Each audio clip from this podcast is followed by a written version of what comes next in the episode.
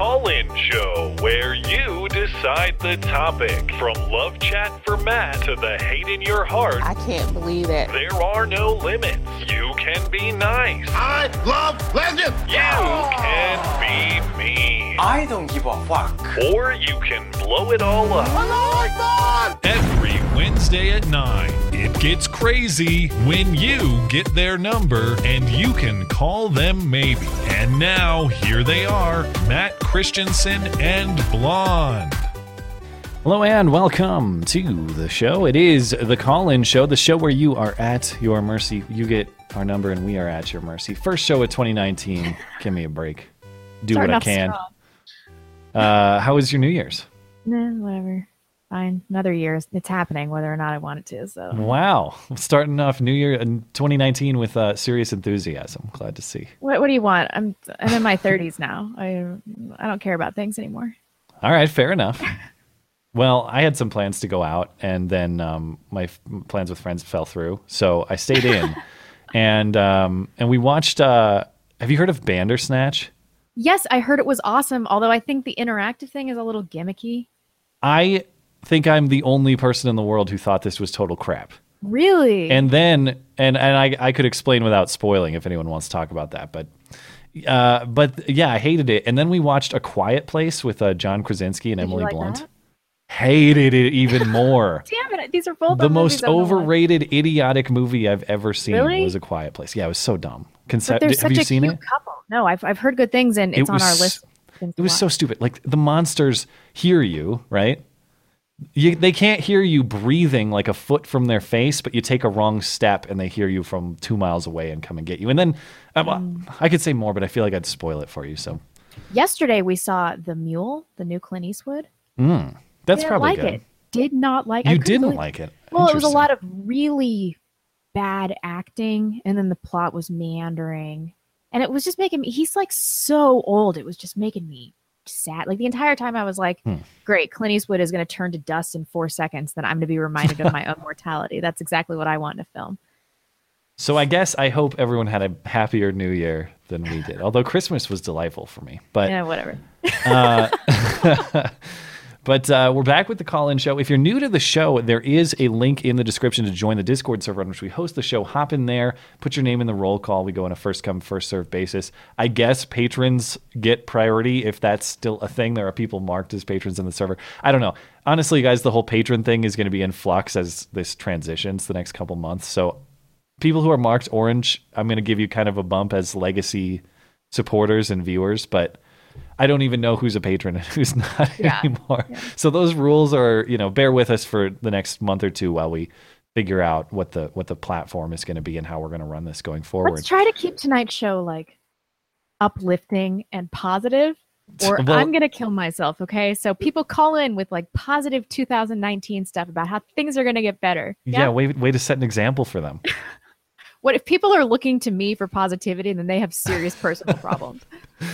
Yeah, point taken. So we'll go first come, first serve basis, hop in one of the waiting rooms as usual. If you'd like to contribute to the show, but you can't do it live, you can send us an email. We got a couple of those to go through tonight. That's beautyandthebeta@gmail.com. Please put call-in show question in the subject line so we know that's what you're after. And if you want to submit a video question, keep it to a minute or less. Send us an unlisted link on YouTube, and we'll play the audio to it and respond on air. And then we'll take Super Chats on YouTube and Streamlabs every half hour. Other than that, let's get to it. Let's talk to a couple people jumping the gun. Oh, my head looks giant. Is it just my camera? I don't know. Do I have a giant head? Looks right to me. Let's talk to Frank. He's up first. It's like the... Hey, Frank. Hello. Hey, guys. Happy New Year's. Happy New Year. Yeah, so... I've been thinking about the girls who were killed in Morocco, I don't know a lot about it. I know barely anything at all. Do not watch the video. I haven't watched it, but my brother did, and he gave me a bit of a play-by-play, and it sounds like it's the worst thing ever. Hmm. Yeah, it's like really up close and personal, Isn't one of them like crying for their mom? Yeah, the Danish one. Oh. So you watched it then, did you? Yeah, I sent you like a super chat with the link and everything. You know? That is horrific. Don't watch it, people. Sometimes you see something online, Amazing Atheist oil video that just gets stuck in there. God. And it never goes away, and then you have visions of it, and then it's with you for the rest of your life. So don't watch this beheading video. We were, both Blonde and I were previously unaware of the Amazing Atheist oil video until a patron tipped us off about a week and a half ago. Oh my God. No. And then we watched it, and now I am dead inside. It'll never be unseen. But what did you want to say about the Morocco case? Well, like, because all our media... and all our politicians, they've been hushing it down and not sharing that they've been decapitated and basically like diverting attention to everything else. So I've been thinking about it, and I don't know if they're like ignorant or if they're like just evil, you know. Mm. But like in the end, I think they're basically traitors to their people, you know.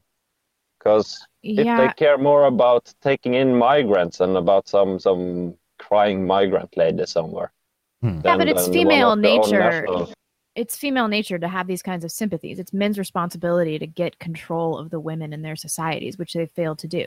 And like when I first heard about this, I know that they were 24 and 28, but I'm like, where are these chicks' fathers instilling in them a healthy, at a minimum, skepticism of people from different backgrounds, especially Muslims? It's like, you can't just frolic around the world and act like it's your own fucking backyard. You're in Morocco. What are you doing in Morocco, you two white bitches? What are you doing there?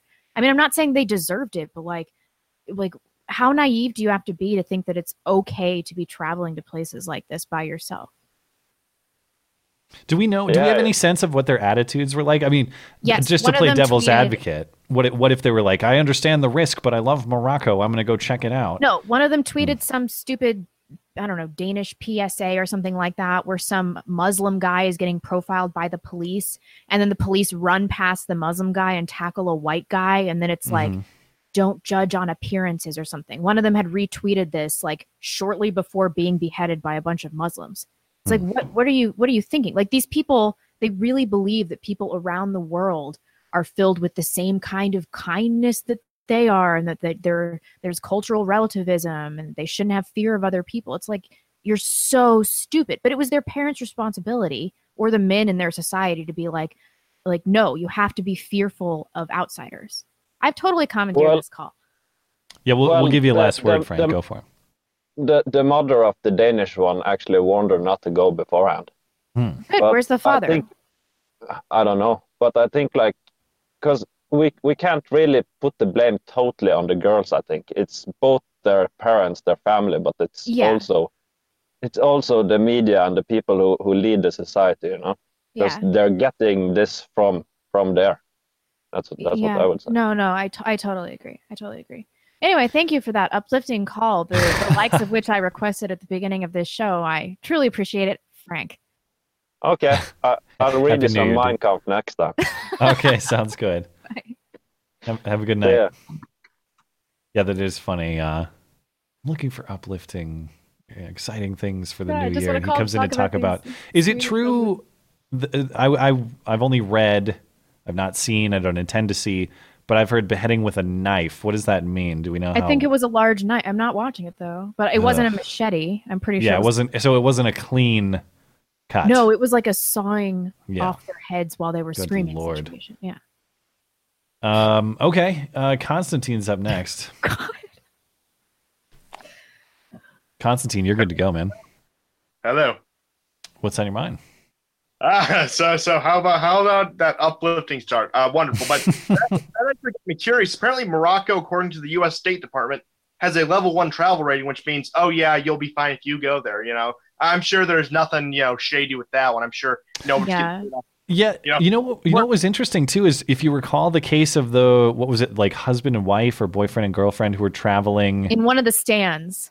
In one of the stands, and they were bicycling and they got killed. That also had whatever the rating from the State Department is as safe.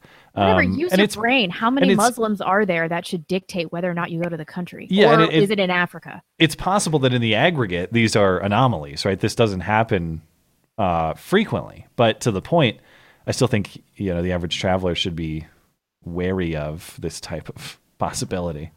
Oh, absolutely. You know, this was just an aside, but I think it's funny. You know, we gave the Russians a level 3 over the Crimea situation. Oh my God. Yeah. So that's the logic of our State Department. But yeah, in terms of good news, I, by my layman estimation, expect gas prices to keep on falling. So that should be good. With stuff going on in OPEC, they've pretty much become toothless. I mean, Qatar left. It's not like Qatar was a big producer of oil, but it's the symbolism of it. It's showing that these vestiges of this old world order are kind of falling apart, which I'm not complaining about. Every time you call, Matt and I just look at each other, and in our own brains, it's just monkeys with symbols. That's what's happening. Fair We're point. Like, OPEC, yeah. Usually it's a little outside my wheelhouse, and I'm like, I'll take your word for it, man, for sure. Wow, we run a political podcast and are totally worthless. That's great. You want good price to keep falling, so I suppose that's all I really have to say. Constantine's, you're more worldly than we are. That's the polite way to put it. Yeah. Oh, no. I just have problems. I'm obsessed with certain things. You can say it. No, that's good. This is not a criticism of you. It's a criticism of us.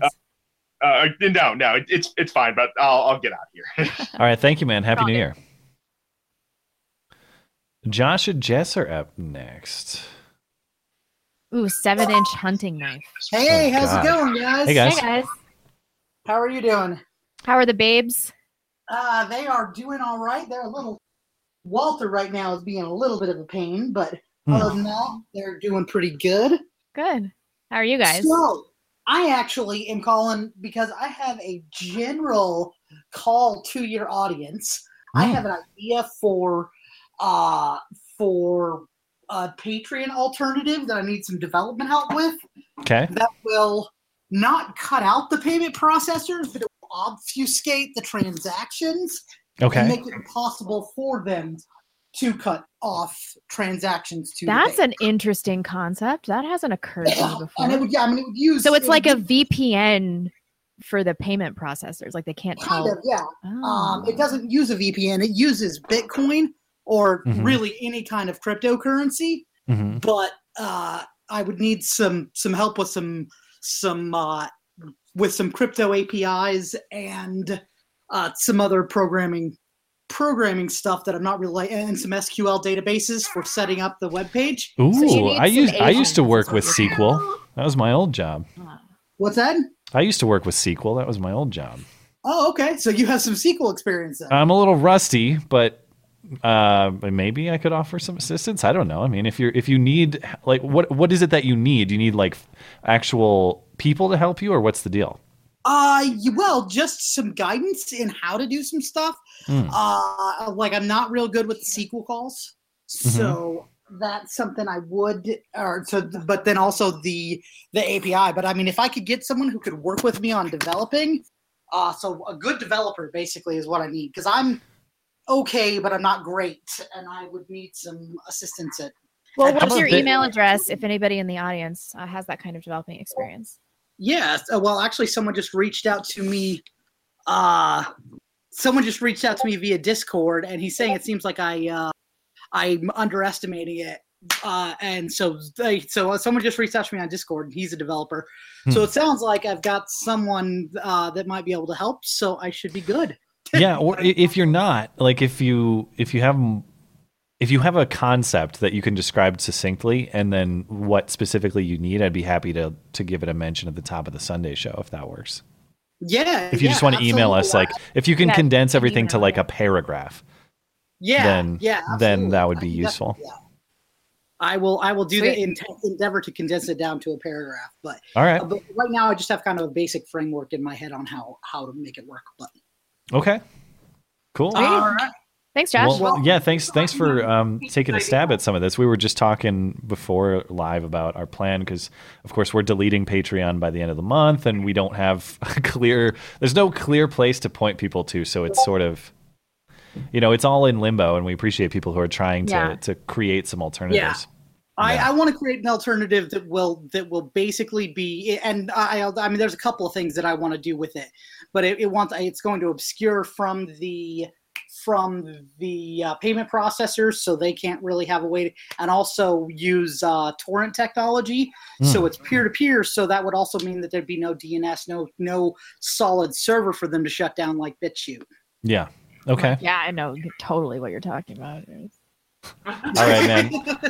All right. Well, Happy New Year. Hope the kids are good. Yeah. Happy New Year. Bye. Bye, Jess. Bye, Josh. Bye. Bye. Let's talk to Wandering. Hey, Wandering.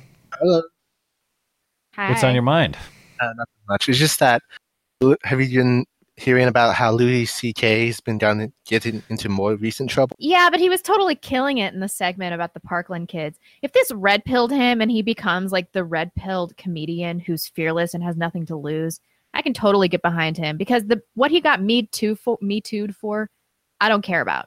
Yeah, everything sounded consensual. It sounded weird, off in front of somebody, but it was like weird. But you didn't rape anybody. I don't care. Yeah. This went on for like a decade, and finally they came out. Wow. Yeah. That's, yeah. What an appropriate time. What an opportune time. I like him, and I think he's hilarious. I liked the show Louis. So I'm fine with this, and he was so spot on about the sensitivity of millennials. It's stifling in every industry. Yeah, well, it's funny, too, that he says when he's talking about the Parkland kids, I listened to the set, and when he said, why do I have to listen to you? You don't have any expertise, like, because you got shot at, I think is the way he put it. But a lot of these kids didn't even get shot at. Yeah, I know. David Hogg didn't get shot at. You pushed some fat kid in front of the shooter. Yeah, I mean, the whole thing. I thought it was the job of comedians to go after the sacred cows, and it's, of course, those Parkland kids are sacred cows. Remember how much trouble Laura Ingraham got in trouble? How much trouble she got in for just gently ridiculing about it too. Yeah. And now David Hogg got accepted into Harvard. Harvard. Yeah. Even though he did not meet the standards. No, he got a 1260 on the SAT, and he took a year off after high school. But he's got interesting life experiences. Yeah. Wow, sounds like the millennial. Your experience points is what's count. And what Louis said about transgender stuff was pretty benign too, I thought. Like he was just making fun of pronouns. Yeah. I mean, he's funny, but like that bit is not necessarily new territory. Everybody makes fun of pronouns, and they should be made fun of. It's dumb. Well, maybe we'll play a little bit of on Sunday some of the sad. I like Louis. One of the funny. Do you remember when Louis went on Saturday Night Live and made the jokes about pedophilia that he got in trouble for? Yeah, I also didn't care about that. I thought it was funny. Yeah. I thought that was funny too.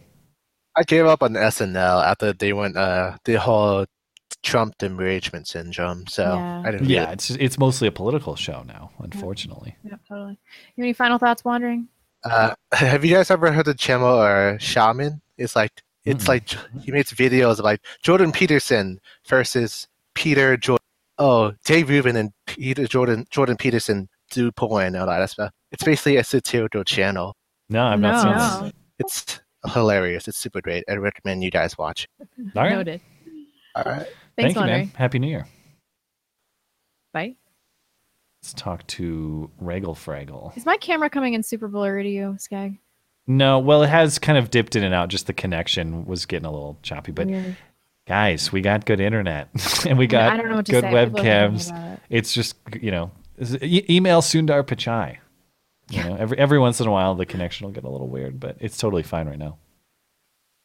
I do have the best webcam on the market. So, hey, Regal Fraggle. Hey, what's going on, guys? It's on your mind. Well, they kind of jumped ahead of me. I don't wanted to talk about Louis C.K. and how he's coming back after being excommunicated. Go for it. Do you guys think there's anybody else who might get excommunicated, who already is, that'll make a glorious comeback like him? I mean, the more people they do this to, the more people feel like they have nothing to lose and will say whatever the hell they want. So go ahead, keep doing this to comedians. Keep at it, for real. We'll see what happens here. There's going to be a more deranged generation of comedians, like so deranged that it's going to truly shock people if they continue to censor people like that. You know what I've noticed is the purge in the news setting, because a lot of these men in the news setting, like what's his face, Charlie Rose, Matt Lauer. There was a guy at CBS. They all got Me Too'd, right? Yeah, they all got Me Too'd off the air, and you'll notice, particularly at NBC, they just don't really have guys doing the show. They still have like Carson Daly, but especially not white guys. No white males are allowed. Great, because everybody wants their fake news to be delivered by middle-aged women. And they want it demographically representative. But you notice, and this isn't even like, this is not me saying no women or something. I'm not going to go full Blonde on this one, but you notice the news takes a much more touchy-feely, human interest, emotional vibe. A witchcraft angle, if you will. Yeah, like that kind of bullshit. Yeah. And a lot of questions for interviewees that are like, how did that make you feel? Ugh. You know, those kind of questions. So I hope behave like Ann Coulter or look like Abby Huntsman, or I'd have no interest in any female newscasters. Mm. And it's not that I want Lauer and Charlie Roseback specifically. I just it's the tone of the news has changed to me, and I'd like it to return to where it used to be. Well, not every person can be Tucker Carlson. Hmm. Yeah. The one thing I was kind of curious about is Bill Burr and Joe Rogan seem to be like the next two they're going to go after, but I haven't heard anything. As far Good luck going after Joe Rogan. His audience is giant. It'd be like a PewDiePie situation. Do you think Joe Rogan's going to get Me Too'd first, or like censored by the SJWs first? Which is it going to be? Probably censored. Yeah. Yes, but I just want to see them unfiltered. I want to know what is going on all the time in the back of their head that they just don't want to let slip out, because I'd be curious to see what kind of hilarious stuff they got. Yeah. Mm. Yeah. Anyway. Any final thoughts? Okay. Gun of the week. Sure.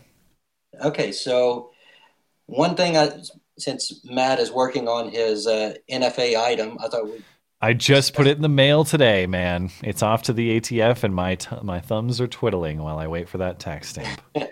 Well, it's going to a mailbox that isn't getting checked, unfortunately. I know. That's what I figured with the government shutdown. Yeah. Oh, yeah. But that's right. Now it's affected me. The shutdown has affected me because I can't build my gun. Yeah. Hmm. But no, I wanted to talk about AOWs. And one in particular is the Taurus Raging Judge. So if you know what the Taurus Judge is, this was released, I think, in like 2011 or 12. Mm-hmm. And so the Judge is a revolver that can shoot .45 long Colt, .454 Casull, or .410 shotgun shells. Yeah, that's cool. Now, the Raging Judge could shoot, I believe, 28 gauge shells, but he couldn't shoot any bullets. Huh. So they called it an AOW, which will require you to pay like a tax stamp. It's not the $200 one. It's like a $15 or $25 one. I forget. Yeah, and this is any other weapon for people who are right. Wait, this is a stupid ATF question. Lingo. Is this a revolver? Are you telling me this is a revolver that shoots shotgun shells? Is that what you just said? Yeah, and for some reason the ATF has regulated this as an NFA item, meaning you got to have special clearance and pay $200 to get. Do you have to do that with a normal shotgun? Unless the barrel's short. Oh, then why do they care? Here's the interesting part. This is why it's an AOW, because unlike the Taurus Judge, which has rifling in the barrel, this one is smoothbore. So it's a short barrel shotgun. Oh, that's why. Ah. Yeah. Even though it's a pistol, though, and it's an AOW. Oh, look, it's not a $5 fee. I think it's more than $5. It's like $15, I believe. No, but I thought AOW was just straight up tax stamp. I thought. No, it's not a straight up. No, an AOW has a different type of tax stamp. This is the same thing I had to do if I want to put a stupid vertical foregrip on my Scorpion, man. Yeah. The dream. Mm-hmm. So yeah, all they had to do was just put pointless rifling in the barrel of this gun, and they could have just sold it just like. And it actually has no effects on the ballistics, right? No. It's a shotgun. Yeah. Shell. There's no ballistics. It shoots. Right. It just fires a bunch of BBs at you. Or can you shoot slugs out of these things? They make slugs in that? Yeah, they make them in all gauges. Hmm. All right. Well, we got to keep it moving, but that's, well, if I ever want to buy a Raging Judge, noted. Thanks for calling in. Right. Happy New Year. Later. You too. God, dude, the ATF. It's like I was saying last year when we had to do our taxes for the first time as like self-employed people, everyone should go through the process of actually writing the check to the IRS instead of having it automatically deducted. Ugh, God, I know. If you believe that the government is making you safer, or taking the federal government in particular, or taking care of you, or efficient or anything, Fill out one of these Form 1s to try to get one of these NFA-regulated firearm parts or guns themselves. Like, I about lost my mind when I'm filling out the form, and it's like, describe your purposes. If my purposes were unlawful, why would I waste time going through this tedious process? I would just buy the parts and build the illegal gun. I'm not going to write Parkland 2 in the box for the purposes of building my gun. This is so stupid, man. And we're shut down. Yeah. God. Anyway, let's hop in. Let's check in with a quick non-patron caller. I don't even know who's a patron anymore. What's going on? Tales from the Intellectual Dark Web. Go for it. Hey. Looks like he's muted. Let's try Dangerous Spaces. Dangerous if... Oh, no, he's here. I didn't see him in the waiting room, but he is there. Muted. Go for it, Dangerous, if you're ready. G'day, you guys there? Yeah, I can hear you. You hear us all right? Yeah.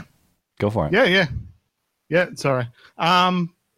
Yeah, Happy New Year, guys. Hope it was all right, even though you didn't really go out. So I've got an option for one of two. Mm-hmm. One of two topics. Sorry, I just turned my fan off. One maybe a more lighthearted. One's a little bit more philosophical, I suppose you could call it. I don't know if you have a preference. Let's go. Blonde wants uplifting, so lighthearted is a proxy for uplifting. Let's go with that. Well, it would be yourselves uplifting yourselves essentially. Okay. Seeing as we're in a new year, I would say, what is one thing you're worried about coming up in this year ahead, and what's something you hope for? Mm. Like personally or politically? Anything. Doesn't really matter. One thing I'm worried about personally is that I'm going to become so nihilistic that I'm going to help contribute the torpedoing of our own culture. That's what I'm worried about. What did they call it? When you were describing this earlier, accelerationism, or oh god, we'll go with that. But someone came up with a genius term. Anyway, keep going. I'm pretty worried about that. And then one thing that I'm hopeful for is that they'll run like a ridiculous candidate that would just give us so many lulls. Like I'm really hoping for Kamala Harris. We got Elizabeth Warren. Or Elizabeth Warren. The Elizabeth Warren thing. Yeah. She's in. Didn't you see? She's in. She did the thing. Yeah. We'll see about that. Nobody likes her. No, she's in. Didn't you see? No, she's running. The video of her, like chugging a beer or whatever. Yeah, she's in. She is running for president. We'll see. Yeah. What do you mean we'll see? She announced it. I mean, I just don't see like I don't. It just doesn't seem feasible to me. I don't know. That wouldn't be. She drank a beer. She's a regular person like us. I'll drink a Coors Light. I'm like, look at what I. Yeah. That's right, because I've forgotten his name already. The Supreme Court judge, he drinks beer, and that's Kavanaugh. Bad. But she drinks beer, which is great, apparently, for some reason. I would say that my big fear and reason for hope are basically the same thing. I am very excited to see how this internet culture war is going to pan out. Like, because if the payment processors of the world, the PayPals, the Stripes, MasterCard, certain banks, if they keep going along this, you have to have the right ideas to use our financial structure route.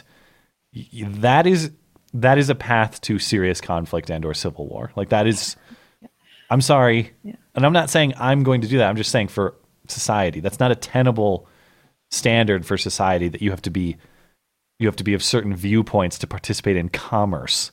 So the reason I'm afraid of that is because I think the consequences are going to be very dire. The reason to be hopeful for that is I think this is going to be a final straw for a lot of people. Like we are not going to live in a society where MasterCard monitors my transaction history to decide if I've been a good boy or not. Yeah, and we're when you look throughout history, the turning point very often is when you start to fuck with people's income or their other means of general well-being, food, things like that. So like, do they really want to do this? Do they? That's a good answer. I like it. So I'm very excited to see how this story pans out this year. It'd be interesting to see. I don't really think it's right because I think the problem is, even if people agree with you on a lot of political positions, there are a lot of people that can see the potential consequences of stupid decisions like that and go, no, I can't come with you on that. That's bad. Yeah. It's going to work out badly. And the more people you isolate like that, eventually the smaller your power base is going to get, so to speak. Yeah. And you can't keep finding new people. That's the problem with progressivism. And I think we talked about it a couple of weeks ago where they keep looking for a new victim. The problem is if you start finding new and more things to attack people on, you isolate more and more people. And I just don't get the strategy of how they think that can possibly work. Yeah. Yeah. Well, thanks for the thoughts, man. I hope you're happy. Yeah, and your jolly voice made me feel better. Yeah. Thank you for that. Oh, that's dangerous. Thanks you guys have a good one. You as well. You want to take a quick break? Yeah, whatever. I realize I don't have Streamlabs open, but if you got Super Chat. I do. And Karen Strawn is in our chat. Hi, Karen. Hi. I need to send Karen another email so we can arrange. Yeah, just harass her. Let's just harass her. Everybody harass Karen to come on our show. Catastrophe. Hey, Matt and Blonde. A big fan. I can read. First time donor. Wanted to let you know that I put my cat down tomorrow and I'm a shitty person. Put you in a position to want to say something but not know what. You have to put your cat down tomorrow. I'm sorry to hear that. Frankly, Blonde is jealous because she's, eager for the day that she gets to do that with Caesar. I fantasize about putting Caesar down, but the life of a dog, even a small one, is worth 10 times the life of a cat. I'm just saying. Well, and also, the only route to Blonde's very, very small heart, tragically undersized heart, is through dogs. She donates to dog welfare in India. Those dogs have had hard lives, okay? Yeah. No, I hate to joke around. I'm sorry to hear that. I hope the cat... This person just gave us a donation. We're like, cats are worthless. We're really sorry. I'm sorry. I hope everything's all right. Yeah.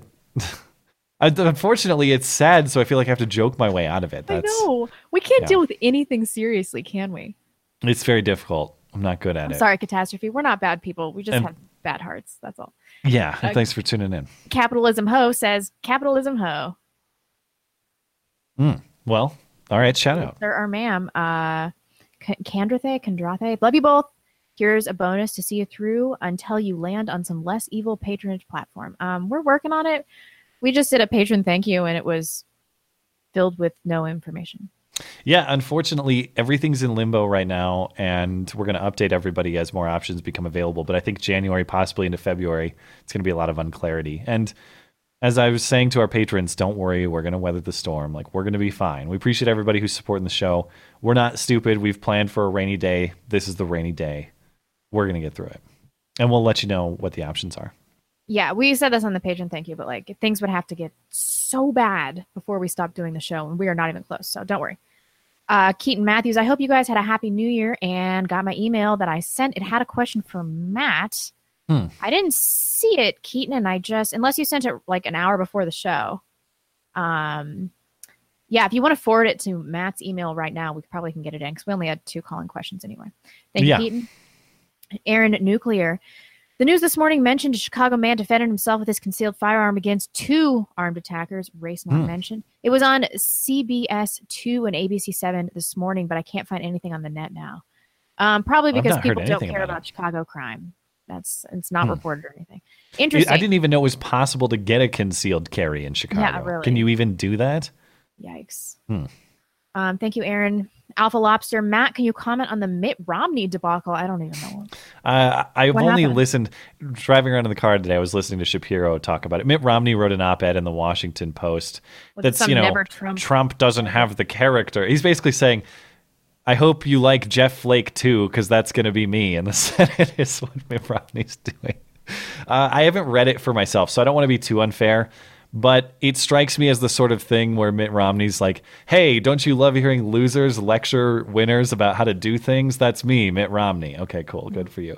I don't even hate Mitt Romney. I actually don't have that much against him. I just don't like this angle of trying to rip the president to the degree that he is. I just think it's silly. I don't think it's really productive.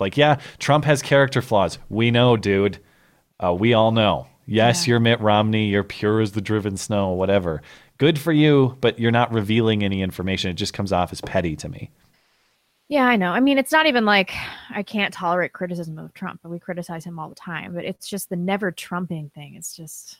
And honestly, it's trendy, right? You could make the case. I'm not saying he's wrong. I personally just don't care that much about Trump's character flaws because that is not new information to me. Right. I've already known that for a long time. That's not revealing.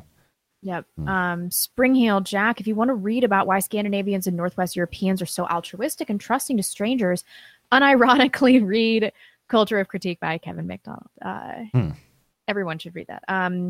Dotard. I don't care how you say it. I'm saying it this way. It's like epitome. It's, I know. Yeah. It is dotard. Warmth.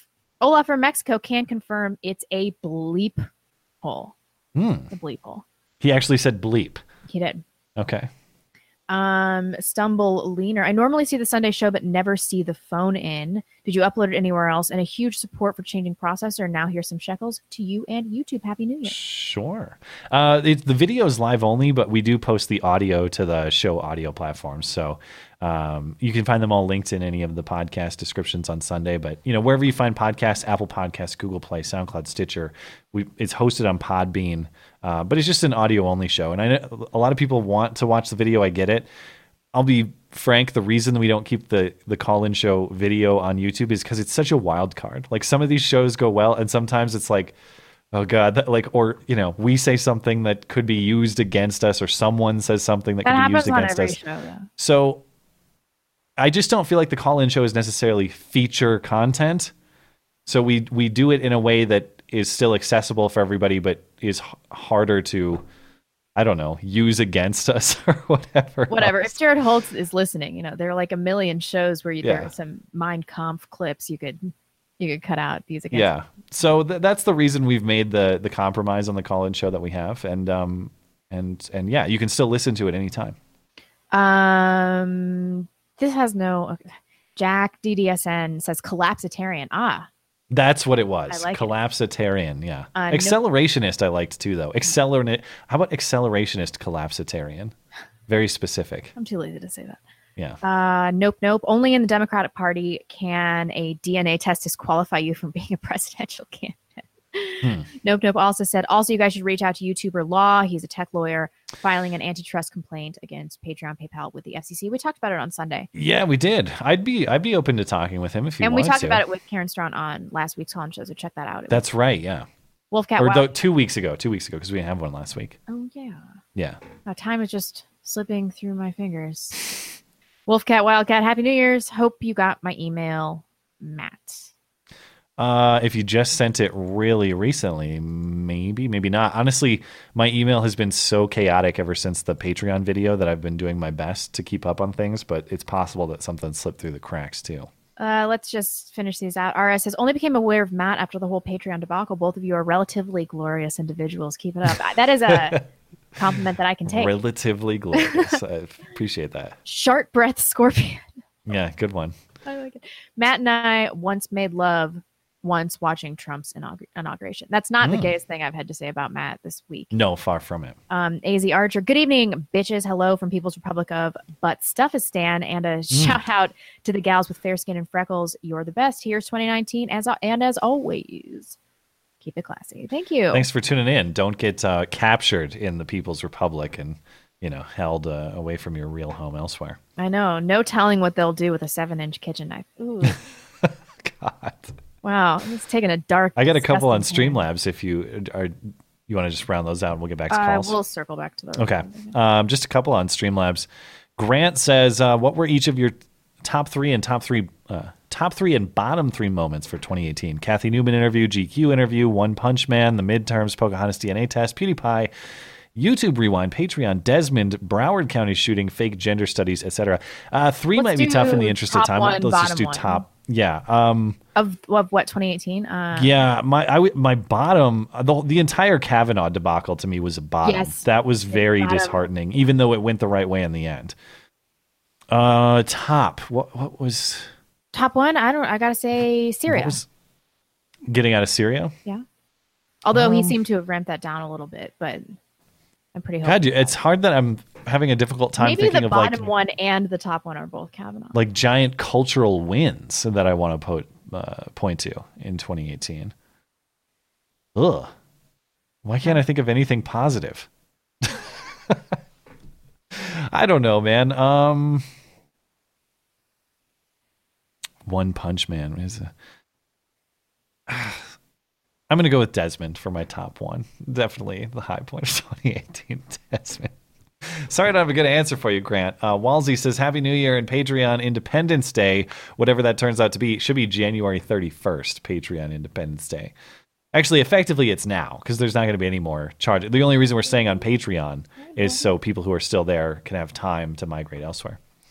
Blonde, sorry to say, I have no horrific injury to report. Oh. Did you ask this person for a horrific injury report? I'm always asking for weird medical stories.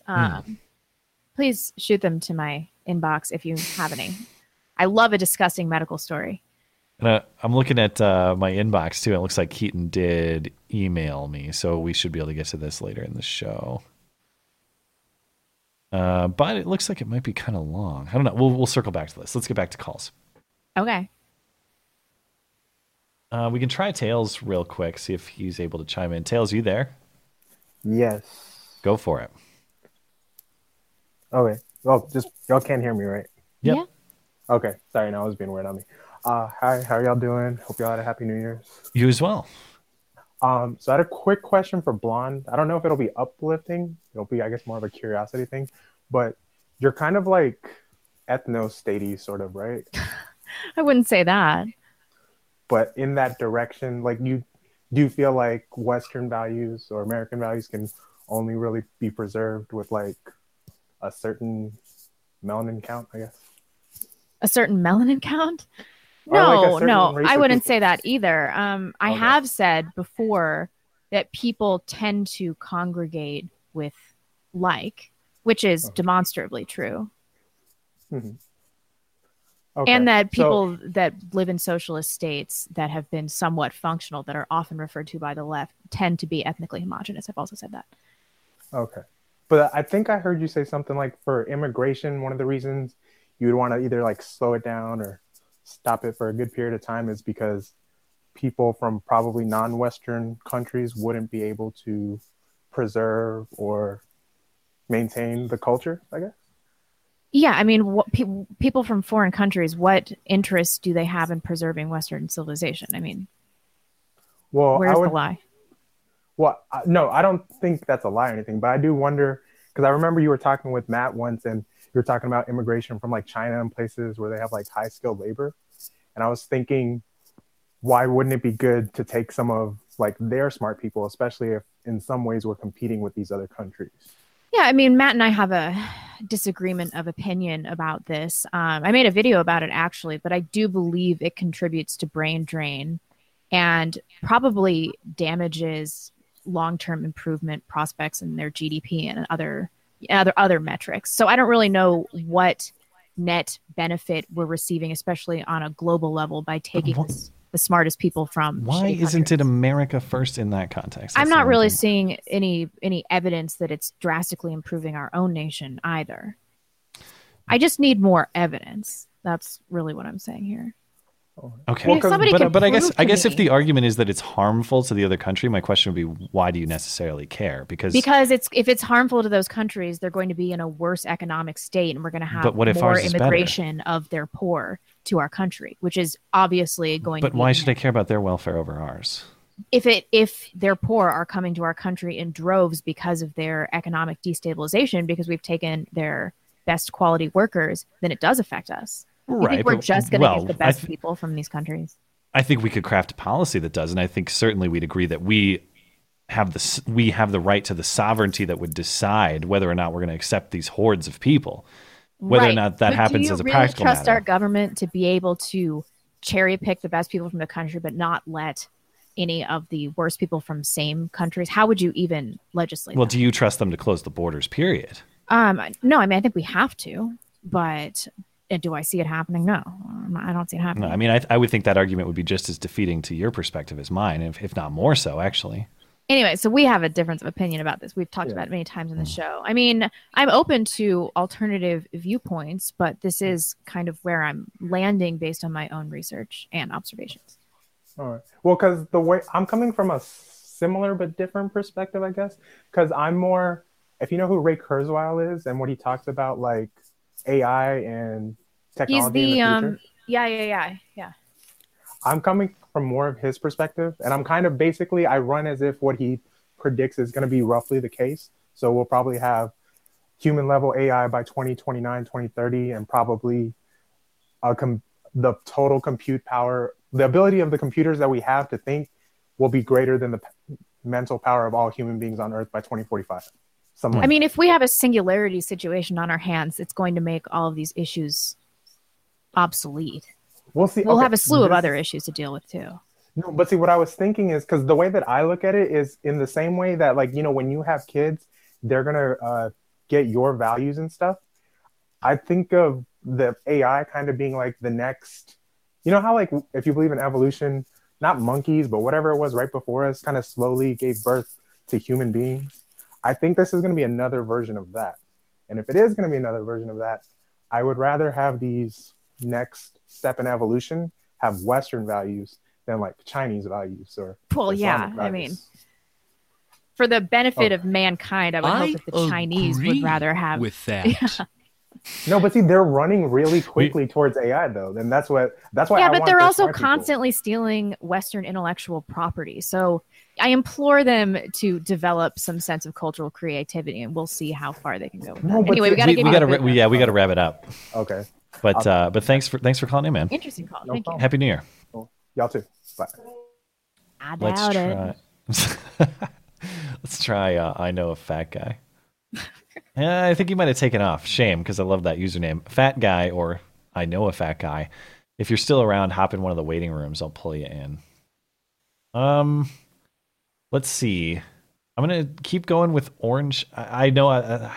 I'm sorry to everybody, because I don't think there's really a fair way to do this, because I think some people were patrons and then they ditched Patreon and then their status changes because it's automatic. I don't know. I'm gonna stick with orange marked people for now and get back to some of these non-patrons.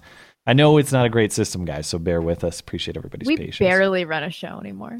Well, this whole the Patreon, because we tied benefits to the Patreon account that were automated, and now if you delete your Patreon, presumably you sacrifice those benefits. It's, even though I don't want to punish people who left Patreon for the same reasons we're leaving Patreon, the system we built was kind of predicated on that. So, Judsky, chime in whenever you're ready. Otherwise, let's try Gimp in a diaper.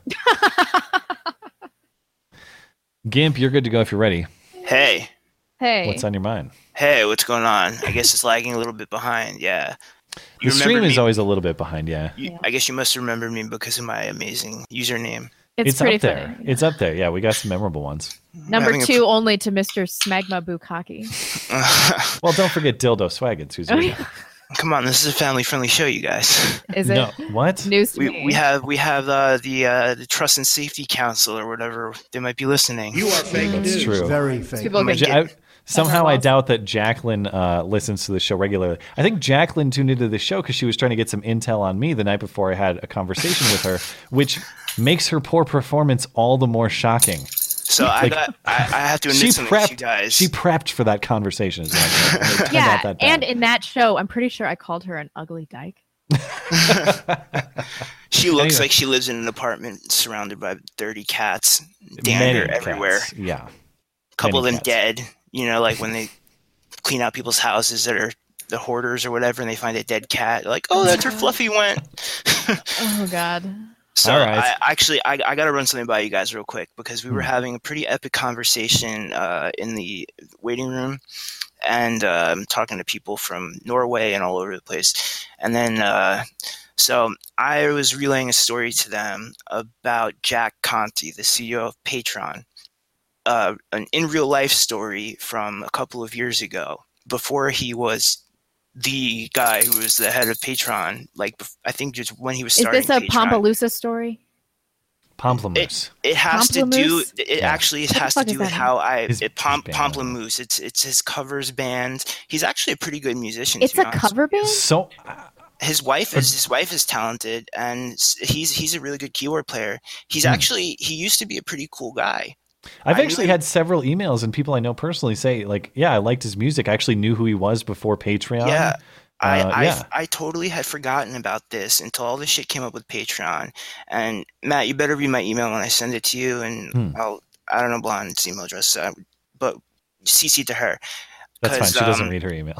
I have a solution. I have a solution to this whole Patreon bullshit, but I don't want to go into it right now because everybody was bugging me about it in the voice chat. It's too long to, and it's won't let anybody else get on here. If you got a plan, dude, you're sitting on a big pile of money because even Peterson and Rubin are like kind Peterson of and Rubin are, Peterson and Rubin are fucking. They're dead in the water. They don't know what the fuck they're doing. Who does though? I mean, they don't have any developing experience. It's like none of us can do anything about it. I've been a web developer since I'm literally like 11 years old. Taught myself HTML.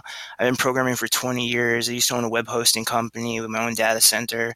I know all about PCI compliance, credit card processing, merchant gateways, all that shit. Seriously, not only you, but to everybody. I wonder what would happen like if we got you in touch with Josh from earlier. Like, I've been working with a bunch of people. We have a if anybody wants to join, they could DM me on Discord, and I'll send you the link to our Keybase chat, which is a little encrypted. No, I mean chat. You guys that have this skill, like not only can you help out shows like this, which we'd be much appreciative for, but you're sitting on a huge pile of money if you can pull something off like this. Like 5% is totally reasonable of whatever you're gonna earn. Yeah.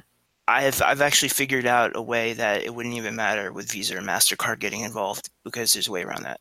Well, you got to make this thing, dude, because you're set for life if you do it. That's the thing. I didn't want to like come in here all flashy and whatever, and that's not even. I know I'm getting kind of sidetracked with this, but I actually have it all. It's all developed. It's not that much in terms of the software or the actual coding behind it.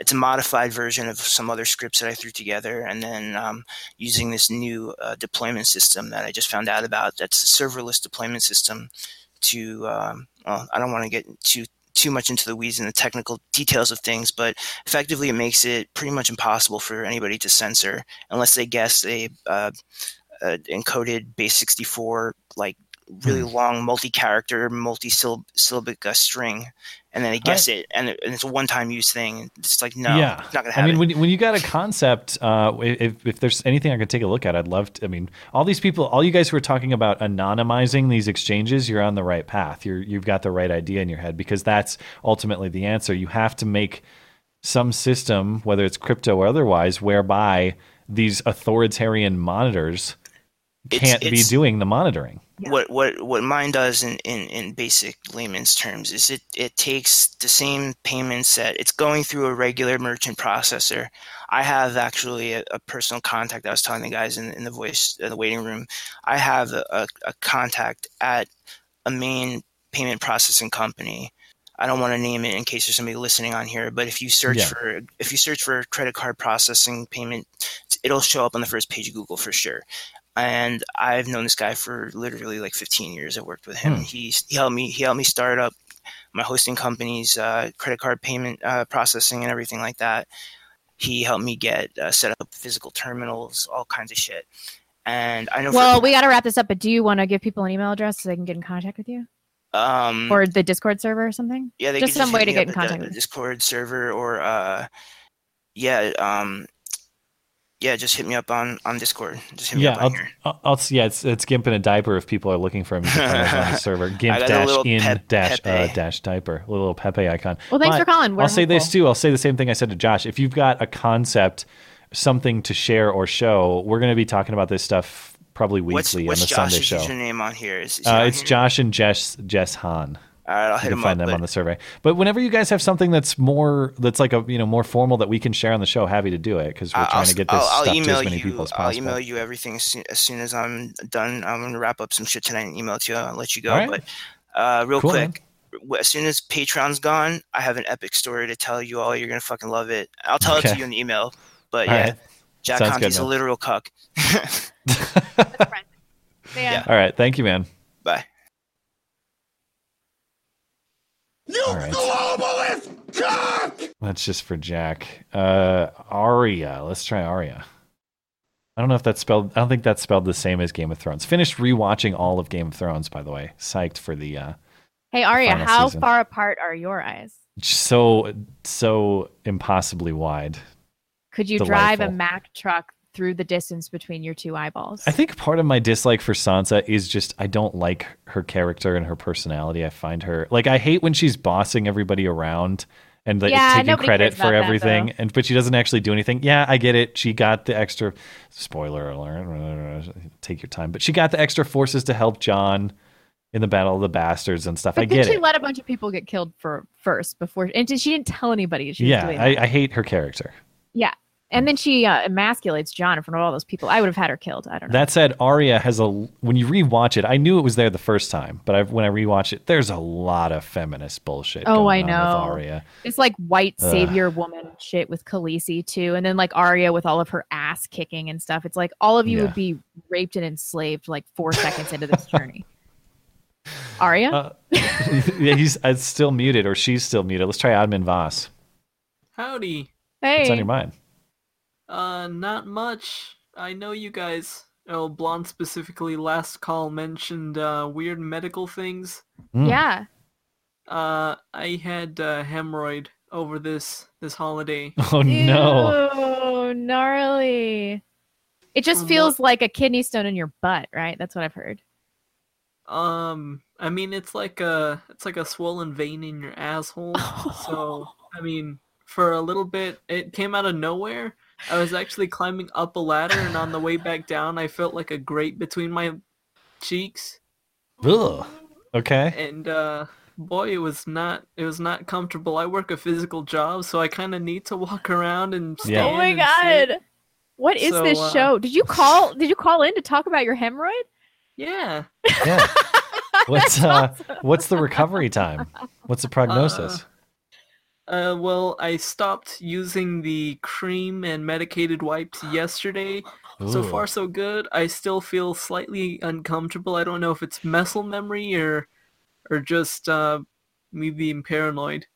Wow, I know way too much about your butthole. Thank you for that story. But in the interest of everybody else that's going to call in, I'm more interested in like people chopping their fingers off on accident, or the time they had to diagnose a cadaver or something whose like stomach exploded because it was filled with fecal matter. Stuff like that. But your hemorrhoid, okay. All right. Does that count? Yeah, that counts. It counts. All right. Thanks for sharing, dude. Happy New Year. Happy New Year, you guys, too. I hope your butt feels better. I'm sorry. Thank you. We had some callers that didn't get in previously who are back. Let's try I Know a Fat Guy. What is this show? I don't know. What have I done? All right, you got to top. You got to top the hemorrhoid story. How is your butthole? I know. My butthole is actually pretty fine. I like to think it's picturesque. If I could pristine. Peter Max. If I could put it. Actually. I actually, when I called in, I actually want to tell you my favorite quote of 2018, outside of LeBron equating slavery to NBA players, which was he got in trouble for posting rap lyrics about Jewish money too, which was hilarious. Yeah, the last couple of weeks. Whatever you're gonna say is not better than Mexicans are just Iowans with better food. That's clearly the quote of 2018. Hmm. My predictions for 2019, which I think everyone should be kind of like working on, is the stock market will not hit a new high. 25 will be kind of like the moniker, what we should be looking at. The Illinois debt crisis. My favorite quote of 2018 was when someone actually asked the Secretary of Treasury of Illinois, he said, "Is there a debt crisis?" He said, "Absolutely not. We're near collapse." Wow. No surprise there. Yeah. I think 2019 we'll have a state, I think in California, which will float the idea of a cryptocurrency in addition to the U.S. dollar. I've been told people were thinking about banning crypto exchanges, like crypto would become illegal. Yes, that has been the talk, but I think a lot of states realize that they can't get out of it. And my main theory is that next year you will see a riot on income inequality, which will occur probably, I'm going to say, in San Francisco, maybe Portland, on income and inequality. And predicting a riot in Portland. I mean, that's like predicting it's going to rain at some point in 2018. Oh, no. I don't want to sell you short. This is going to be a big one.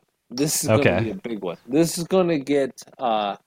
and the real thing that sets off a lot of tensions, I'm thinking, are Ruth Bader Ginsburg has a health issue that makes her have to walk away from the Supreme Court second half of the year.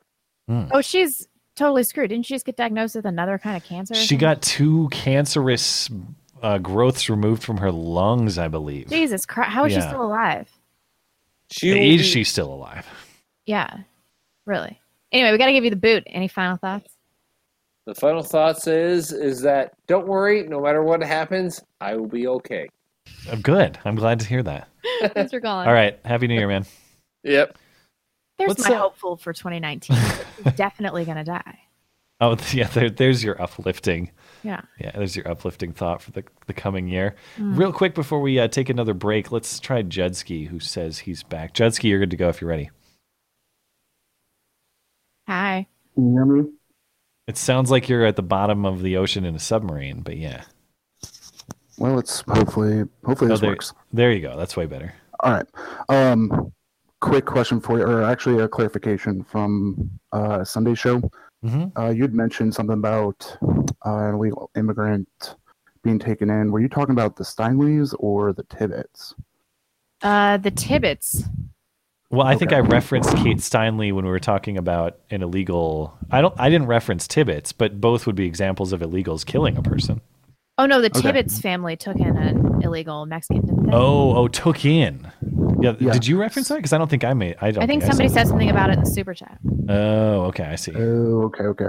I mean, okay, I was gonna call in with info on that, but it's really screwed up. Basically, the killer has a kid with this other kid's cousin. That's right. Yeah. Yeah. So, all right. Well, that one's kind of bone there. The other one I wanted to talk about though is a follow up to actually two Sundays ago. Mm-hmm. And kind of just get your guys' thoughts on when do child services get involved with something like Desmond? Just a great question. Desmond is the primary case you go to when trying to figure out that answer. I don't know when they scan over his rapist father's face. Visual inspection should be sufficient for CPS to get involved. Blonde will do it single-handedly, case by case. Yeah, Blonde will be the Jacqueline Hart. Blonde will be the Jacqueline Hart of child custody. It's a case by case basis. Measuring skulls all over the place.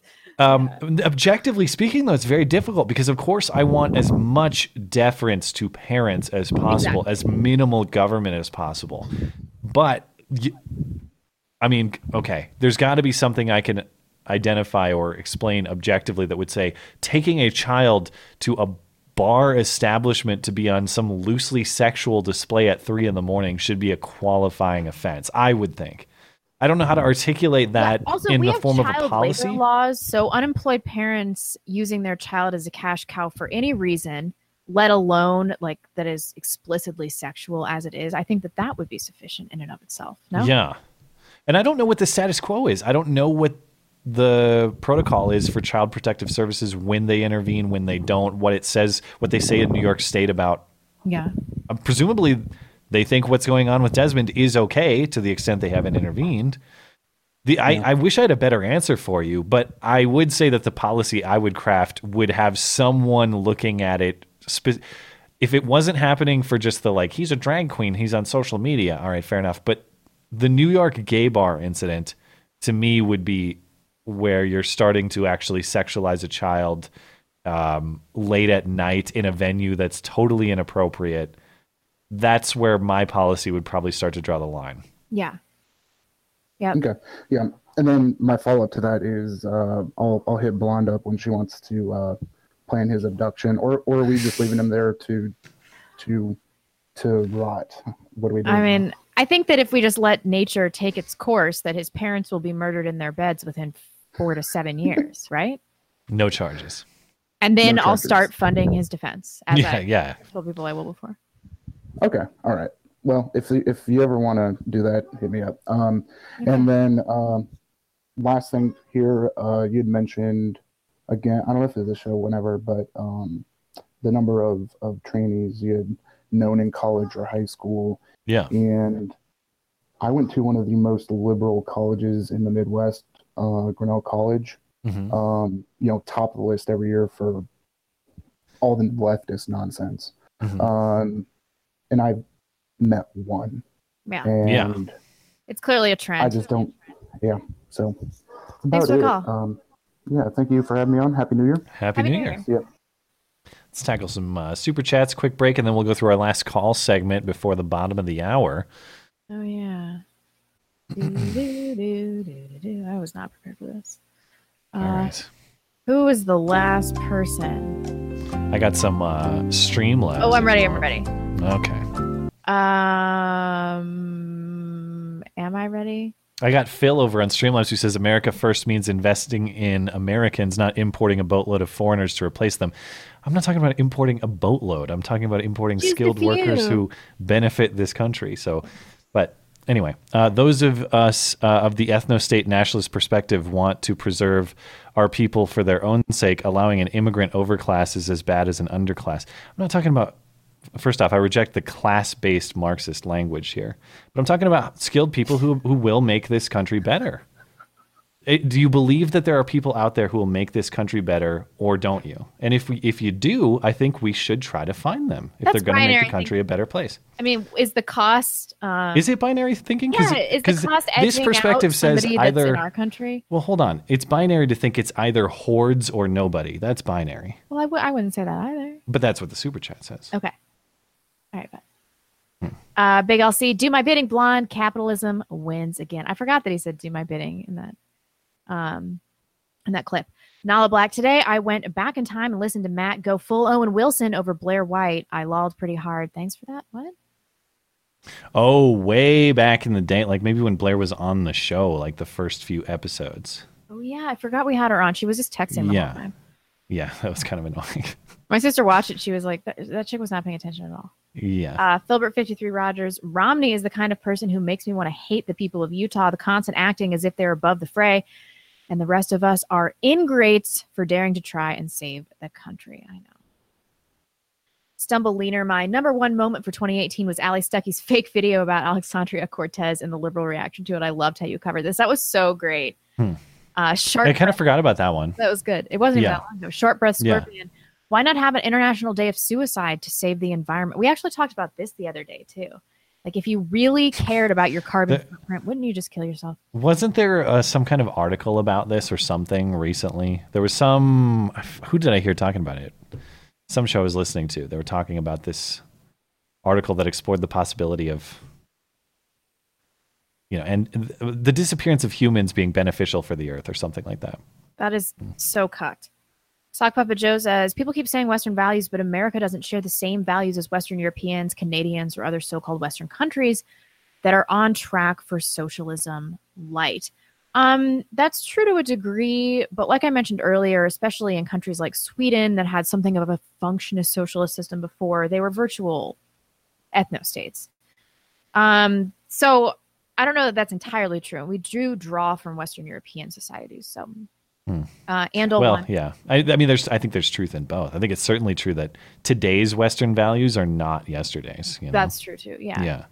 But America has not always been multicultural. And I made several videos about this. Andal one, happy New Year to my favorite YouTube streaming duo. And just remember, when things seem hopeless, at least your government isn't run by Justin Trudeau. Ain't that the truth? But it's funnier that way. Well, it's funny with Trump, I guess too. It's true.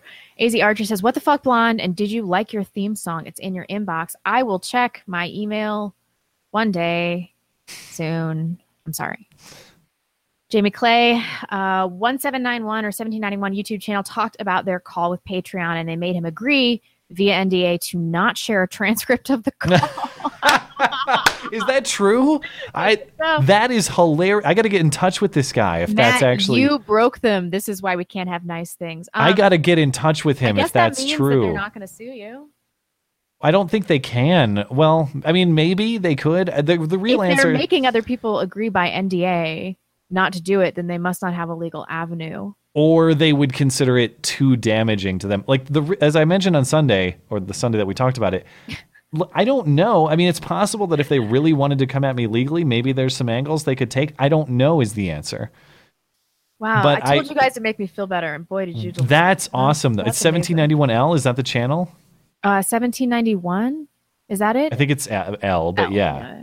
I need to reach out to this person to hear that story, because that seems like it is a direct reaction. Yeah. That's very good. An NDA not to share a transcript. My God. All right. Well, I figured awesome. They would know by now.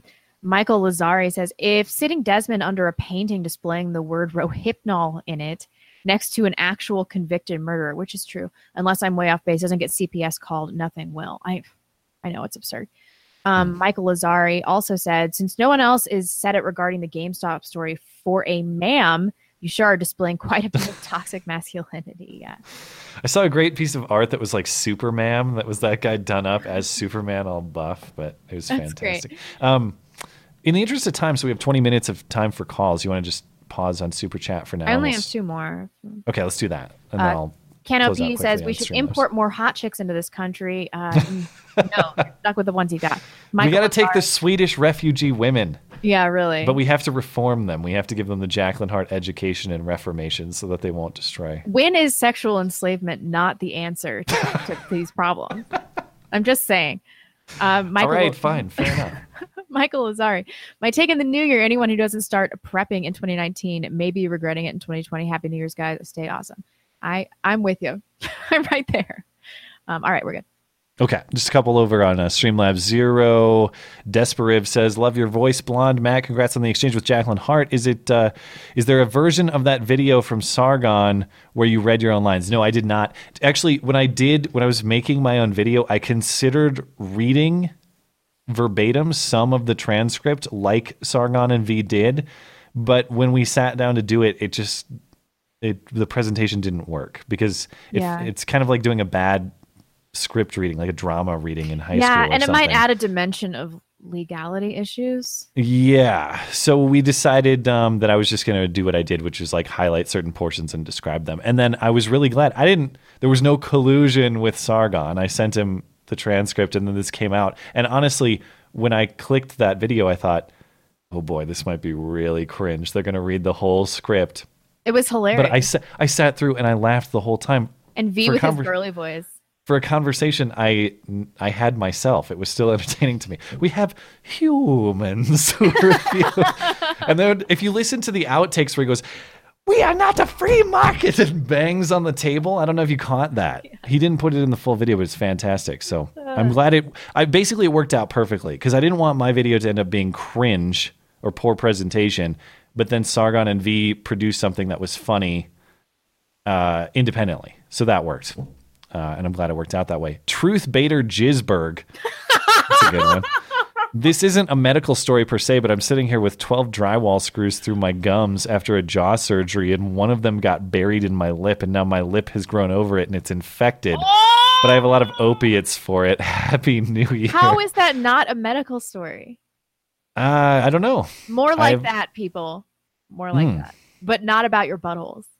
Why did I go like this? I don't know. Okay, let's close out with the last segment of calls here. We'll round out around the bottom of the hour, already behind. What is this? Let's talk to Cody. Let's try to keep people on a quick time sequence here so we can get as many as we can. Cody, you're good to go if you can get that mic unmuted. Epic Hero. Truth. Epic Hero, you're good to go. Oh, how's it going, guys? Hey. It's a long time no see. How was your New Year's? No, it was okay. It was just watched movies that everyone loves that I thought were trash. That's it. So before I get to my main subject, do you guys have any new podcast art for the New Year? Well, we haven't talked about it. I was talking about this privately. I mean, if we're having a meeting about it live on air right now, I actually like the current art, even though we've had cool artwork submitted to us. I'm not in a hurry to change it. We got a few more years in this artwork. I kind of want to keep it around, personally. I like it. Sure, because I took a trip down memory lane today, and I noticed that you were changing your artwork around the same time the year would change. So I was just wondering if the tradition would keep up. to be honest, that was a total accident. Like, oh, wow. I think it happened the first time because I just had some time over Christmas to like reevaluate. Yeah. And then it happened the next time because Facepalm happened to send us this artwork and we liked it so much that we're like, we should just redo the show with this art. And that wasn't planned. And then this time I've had some art submissions that I thought, wow, that'd be a cool look for the show. But I don't know. I like the current look, and I'm kind of the philosophy, like if it's not broke, I don't want to change just for the sake of change, you know?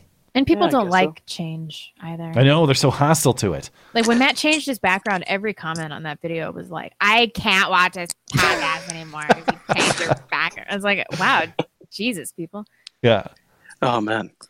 White background, so offensive. One more light question. On the podcast art, what is the type of shotgun that's on there? It's a Mossberg 500. It's a shotgun I have. Yeah. Oh man. Yeah. All right. So I was mainly going to talk about. I was looking through liberal Twitter pages, and I was looking at some of the comments, and it still astonishes me, even though it shouldn't, that people still believe that Trump is a Russian puppet. Yeah. It's like, how on earth has a country with a smaller economy than Canada and an antiquated military subverted the United States? Yeah, they run everything. How bad? Remember, they're also behind the France protest, the Yellow Vest protest. Oh, I know. So, and what did Tucker Carlson say? He's like, they can't even make a decent car. Yeah, they drink potato vodka, dude. Oh yeah, they're also behind Brexit and also behind the migrant crisis or whatever. I mean, I don't even want to shit on Russian society when we talk about this because there's a lot of things like they're a relatively traditional society. The women kind of are in line there. Yeah, there are a lot of things I really appreciate about their culture. Like, I don't have hate for them. It's just the idea that they're that they're the puppet masters of the globe is insane. Yeah. At the same time, though, whenever I research about Russia, they have a lot of problems on their own, like horrible disease problems, like tuberculosis. Their life expectancy is roughly that of like Libya and Iraq. And six families own like 75% of the nation's wealth. Mm. Yeah. We got to give you the boot, but do you have any final thoughts? Oh, man. No, I mean, it's just nice talking to you guys again. Well, looking forward to a new year on the podcast. You as well. Happy New Year. Happy New Year. Okay. Let's. Cody was in here, but he got booted out. Maybe it was the mobile issue. Cody, you're good to chime in if you want. Dak's up next. Let's try Dak. Dak's muted. This one guy with the name Vox, like Acidium or something that I can't pronounce. We're going to go with Vox. I know you explained it to me once before, but I'm just going to call you Vox. No, Vox will work. All right. Hey there. So new intro finally after, what has it been, 5 years, 3 years or so? Yeah, I people wanted me to change the Hillary to Harambe. This is a funny story too, and I agree that Hillary and Harambe are basically obsolete memes at this point, so it had to be done. Honestly, like 2 or 3 nights ago, I sat down and I was rattling my brain because I just wanted to replace the one line. I don't want to replace everything. I don't want to change everything up. I want to keep the same intro, but have a non-obsolete line in there. So I'm sitting there rattling my brain. What am I going to say instead of from Hillary to Harambe? And I thought, well, the downfall there was I picked items that were relevant to like 2016, 2017.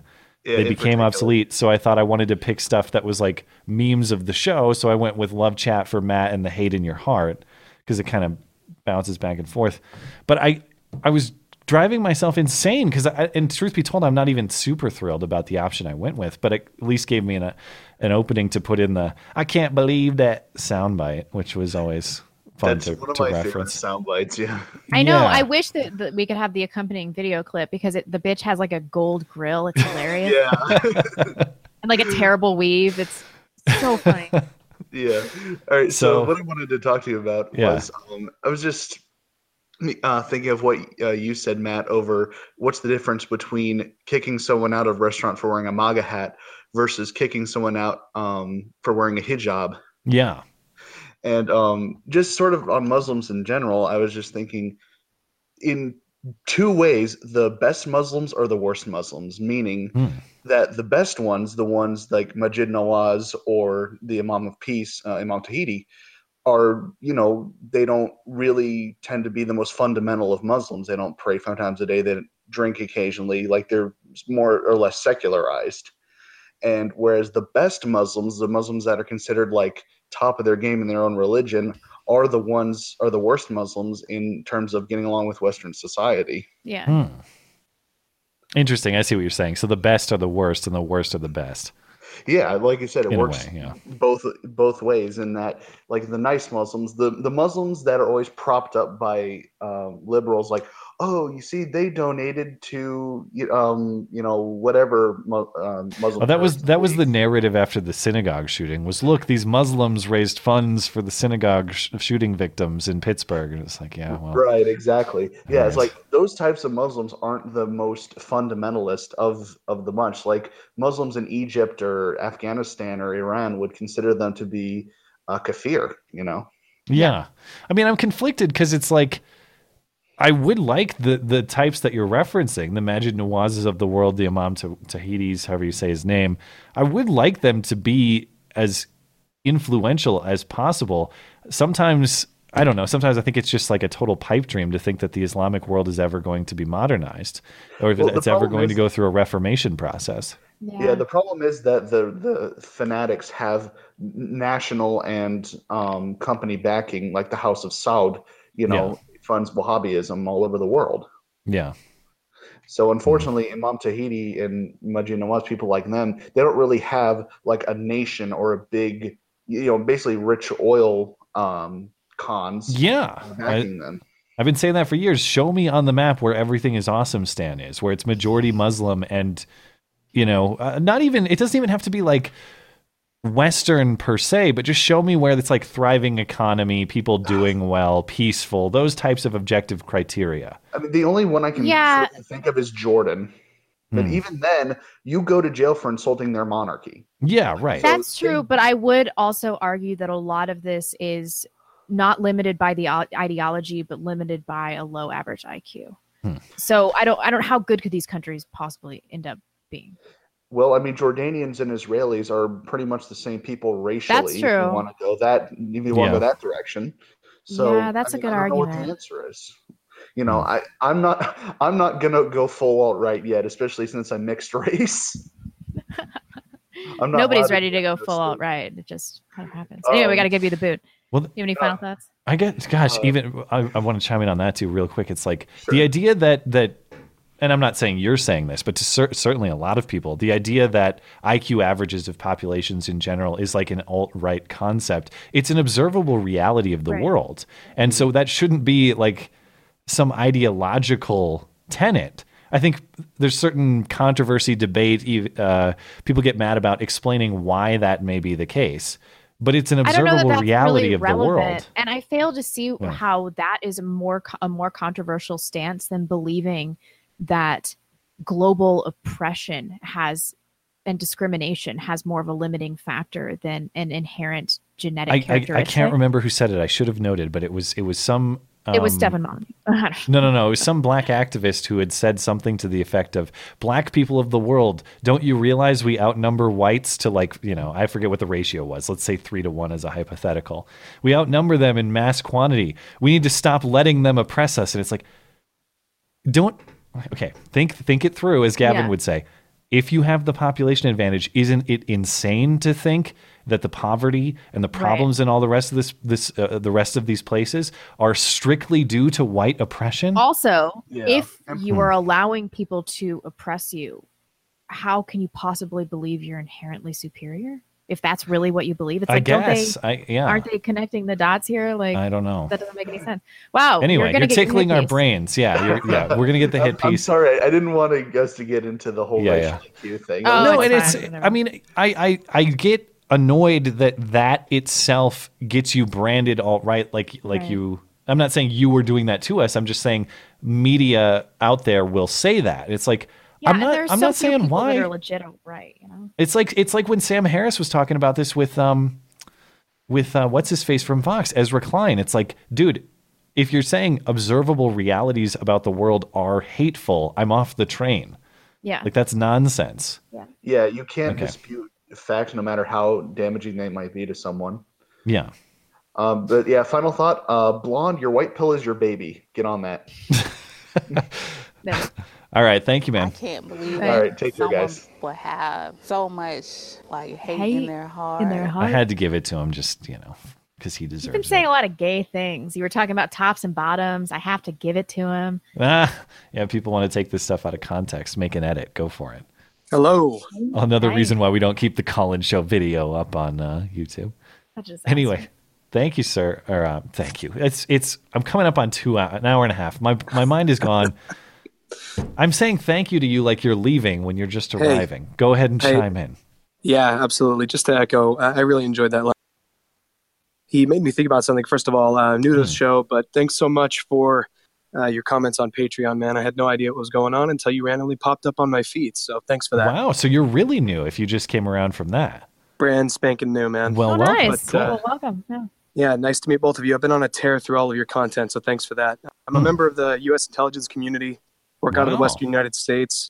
You guys have a lot of interesting things that you've been saying, so yeah, enjoying your content. Are you a deep state spy? No, sir, I'm not. That's a shame. But I do work for an agency that falls under the umbrella of the Department of Justice. So sure, that's cool. But the reason I enjoyed that last caller was because he highlighted something that's been affecting us here, and that's that, you know, there's a pretty even distribution of people, you know, in this agency who are aligned with your politics, and then people on the other side as well. But it's becoming increasingly difficult to voice, you know, our opinions on how we feel about certain things. So just as an example, a little bit ago, every single agent in my agency was made to go ahead and listen to a bunch of college graduates who, you know, had never been to Jordan, any Middle Eastern country, and they were brought in to teach us all about how we need to be more accepting of Muslims. And it was interesting because there was a gentleman. Is this relevant to your job in any way without, you know, going into too much detail? Is that relevant to what you do for work? It is. It's relevant to my job as far as the Middle East is something that we well, at least there's some relationship then. Yeah. I guess, yeah, something like that. But what really bothered me is there was a gentleman, someone that I respect very much, who, you know, served in Iraq and Afghanistan, was deployed multiple times, ended up working for our agency. And he was told, basically, you know, he had the audacity to ask him, have any of you guys lived in a place where the Muslim Brotherhood is an active force in their politics? Yeah. Have any of you been overseas and seen any of these people in their element? And, you know, he was immediately branded as somebody that, you know, by our management, our leadership, as somebody that was problematic. A guy who served his country. A guy who served his country that's seen it firsthand. He's the one who's the wrong thinker. What a bunch of horseshit. Exactly. Yeah. Oh, that makes me furious. Yeah, exactly. Anyway, I don't have much else to say about that. It's just, it's interesting. Thank you so much for calling. What an interesting perspective. Thank you. And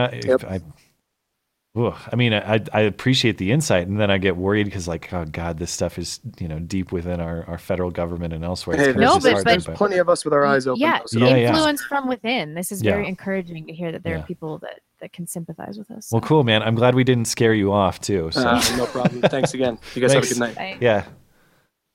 All right. So cool. Yeah, that was cool. Let's. We got a little bit more time. We'll take maybe two more. To try two more callers before bottom of the hour. Let's see. Abby, I don't even know how to pronounce this, but he or she's not in the waiting room, unfortunately. Let's try Visconti. Is your dog still sick?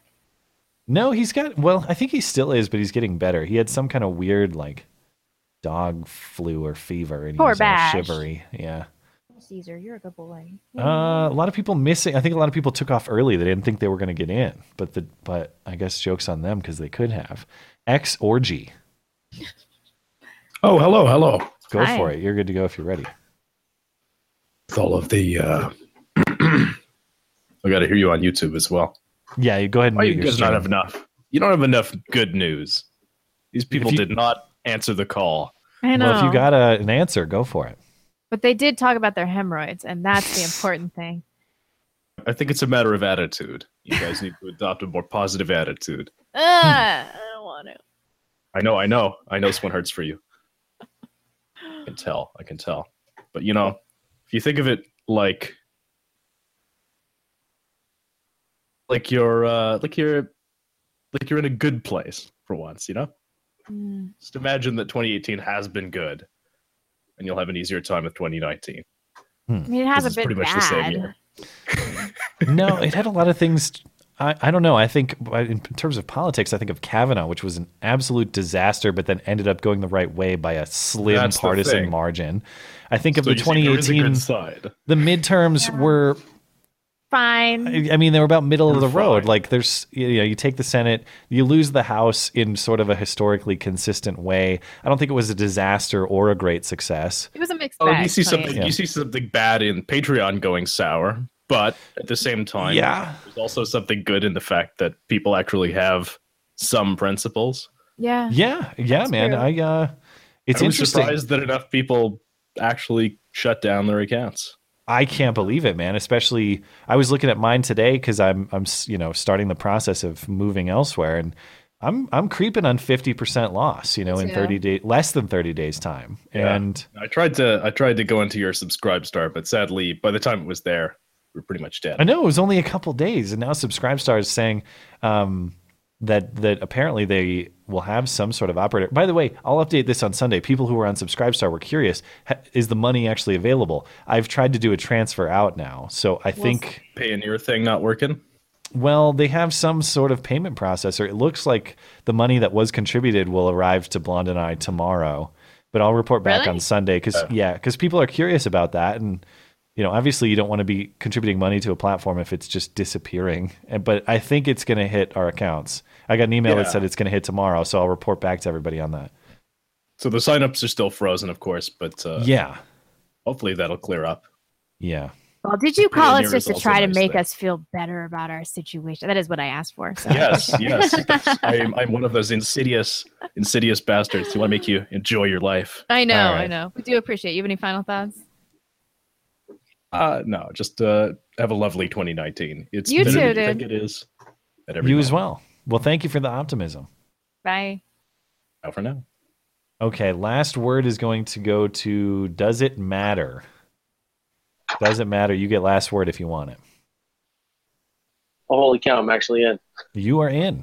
What's on your mind? Well, first thing I just wanted to say Happy New Year. You as well. You guys had a great holiday season. I look forward to this coming year and you guys' content. Well, thanks. I've been sitting in the waiting room for a little bit, so I didn't know what the guys wanted me to ask. So I just wanted to say appreciate you guys. And wow, this is crazy. I've never done this before. Well, thanks. Literally. And, the pressure's on for a fantastic call. This is a big deal. It's gonna don't blow it. It's going to end so lame because I got to go to work and I'm actually trying to cook at the same time. Wow, so, multitasking.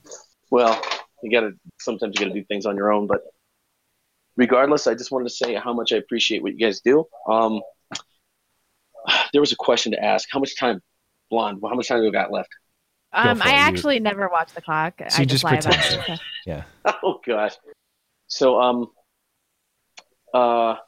hey, what's up with Subscribestar? How far are we along with that? Is it going to go through or not? Because I had already pushed in for that, but I don't know if it's going to work. Yeah, I was actually just talking about it before you called in. So we'll update it on Sunday.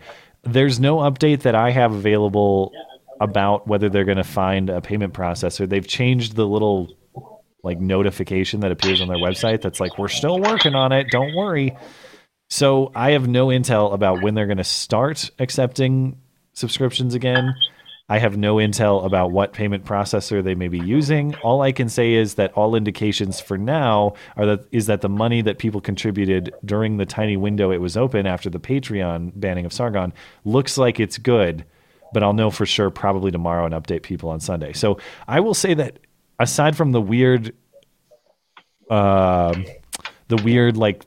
temporary suspension of financial transactions or people signing up, Subscribestar has worked fine for me. It's had no issues. It's a little bit clunkier in some of its messaging than Patreon and all that. But if Subscribestar comes back in the next week or two and says, we found a new payment processor, and they give, double birds to PayPal instead of trying to bend the knee to them or trying to capitulate or whatever, then I'll have quite a bit of faith in that platform. They've said all the right things and they've stood up to the deplatforming, so good for them. But they're not quite there yet. We'll have to see if they do. I'm a little worried we have a maker support situation on our hands, though. Yeah, it's one of the things I did immediately. As soon as I found that Patreon was doing that, I dropped them like a hot rock and then picked up Subscribestar. The very first thing that I found that you guys already mentioned. So I went over there and I just wanted to see how it works, because I ended up double paying, I guess, last month. I ended up doing Subscribestar, but it ended up in that little whirlpool. Okay. Last question. Weird. Last question. This is for Blonde. So there's an ongoing curiosity in the what caliber does she carry? 9mm. Well, I don't think Blonde carries, do you? I do not. I own a gun that I know nothing about. And every time we go shooting, I'm like a fearful little, like I have to be guided by my husband, and like he has to help me load and unload the gun. I am not well versed in firearms, even though I am a gun owner. So I just don't feel comfortable like carrying it around. Although I do frequently tell people that I carry just so that they leave me alone. And you got constitutional carry in Idaho. You can carry wherever you want. That's true. Yeah. Well, I don't know if do they restrict at bars and stuff. They do in Montana. I don't know. I don't see a lot of signs around here, but I do see a lot of people packing. Yeah. Open carry? No, but Washington was. I'm sure you can open carry in Idaho, but yeah. And I lied way more about carrying when I was living in Seattle.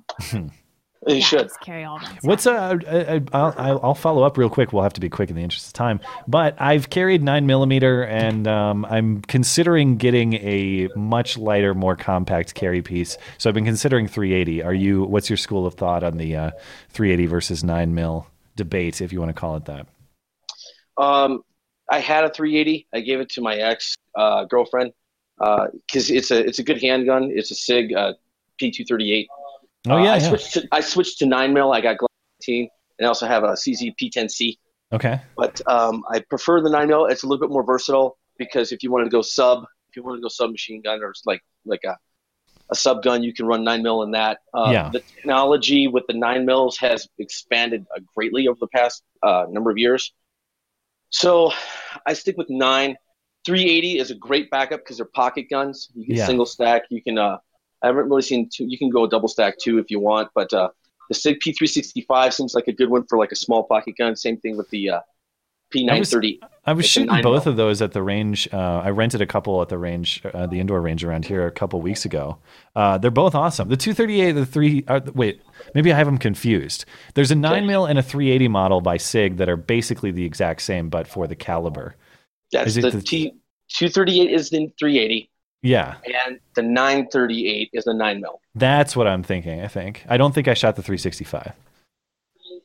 365 had its issues. I don't think they've released a complete second generation. They had some fixing they had to do on a couple of different things. Yeah. I've watched a lot of the videos. This thing's been out for, about 2 years now, or just over a year and a half, 2 years. Yeah. And it's still pretty popular. I haven't fired it. It looks great. Held it in my hand, but not fired it yet. All right. I'm hard-pressed to replace my CCP-10C, though. All right. Well, thanks for the intel, dude. I could talk about this stuff all night long. So, unfortunately, I got to cut it off. But, Star Trek. That's what happened. I know. I was watching gun videos on YouTube all last night. I was like, I got to stop because I want to buy them all. I want every single one. All right. Thank you so much for all the compliments. You have a good New Year. Thanks, man. Love you guys. Take care. Bye. Aw, bye. Very kind.